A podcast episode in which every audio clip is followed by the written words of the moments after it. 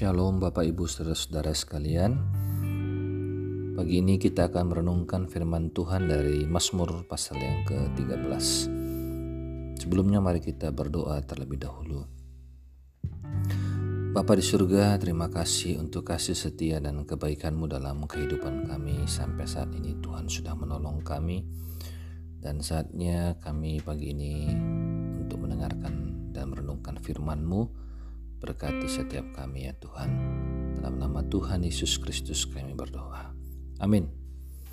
Bapak Ibu Saudara, saya akan membacakan Mazmur pasal yang ke-13 ini ayat 1 sampai dengan ayat yang ke-6. Firman Tuhan berkata, Untuk pemimpin biduan, Mazmur Daud. Berapa lama lagi Tuhan kau lupakan aku terus-menerus? Berapa lama lagi kau sembunyikan wajahmu terhadap aku? Berapa lama lagi aku harus menaruh kekhawatiran dalam diriku dan bersedih hati sepanjang hari? Berapa lama lagi musuhku meninggikan diri atasku?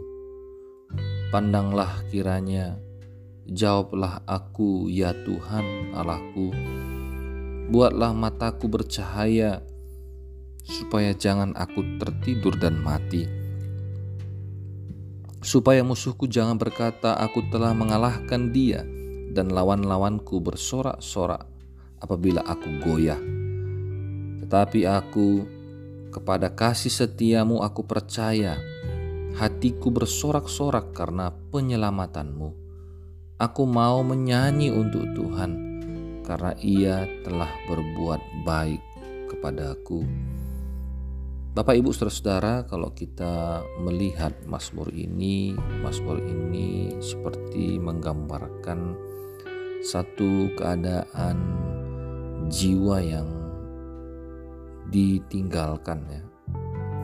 Daud itu sepertinya dengan sedih mengeluh kepada Allah dan sepertinya bahwa Allah sudah lama meninggalkannya atau menarik diri darinya dan seolah-olah seperti menunda-nunda waktu untuk membebaskan Daud dari masalah dan persoalannya.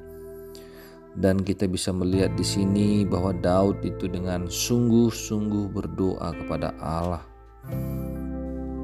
dan meyakinkan dirinya untuk mendapatkan jawaban doa daripada Allah. Nah, Bapak Ibu Saudara, saya melihat di sini bahwa Tuhan itu seperti sedang menguji iman Daud ya. Sekali lagi Tuhan sedang menguji iman dari Daud. Nah, ternyata kita sebagai orang percaya itu juga sering iman kita diuji sama seperti Daud ya. Apa itu ujian? Ujian itu adalah satu kesempatan bagi seseorang untuk membuktikan bahwa ia sudah memahami pelajaran yang diberikan kepadanya.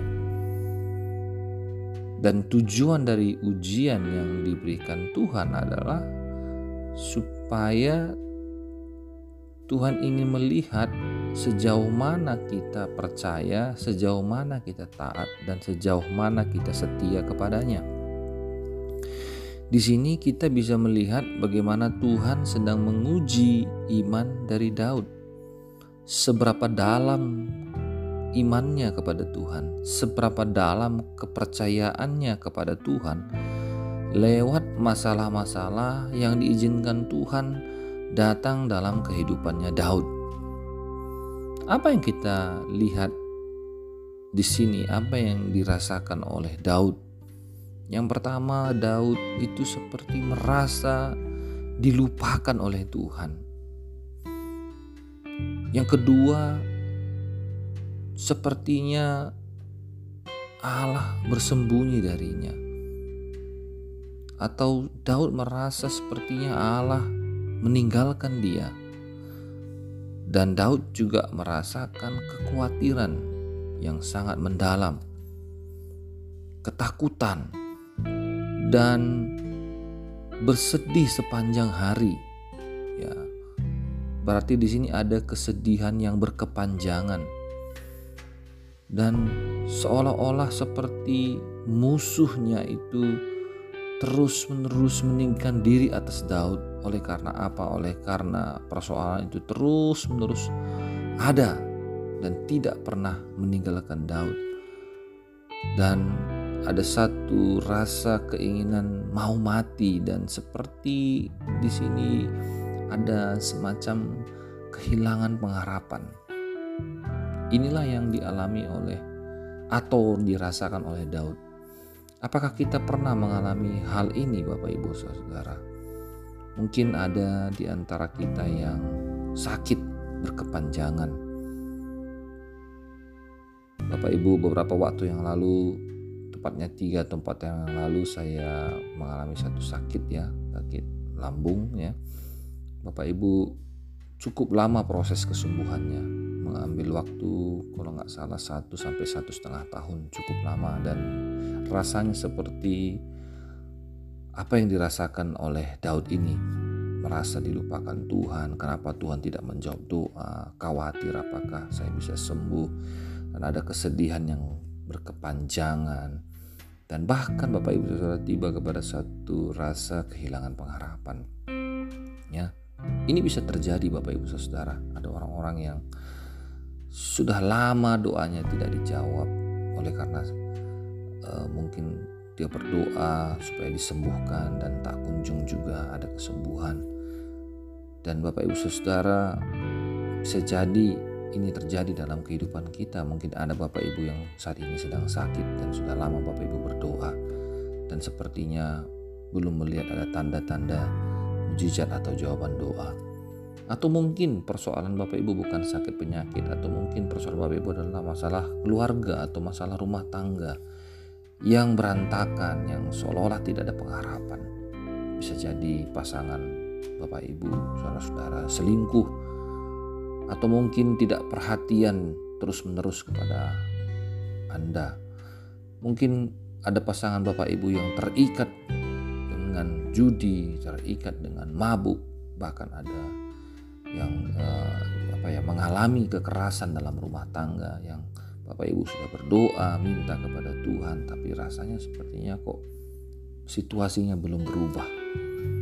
Atau mungkin ada Bapak Ibu saudara di sini yang rasanya masa depannya tidak jelas sudah berdoa tapi masih belum dapat pekerjaan dan rasanya bagaimana ya masa depan saya tidak ada kejelasan dan lain sebagainya.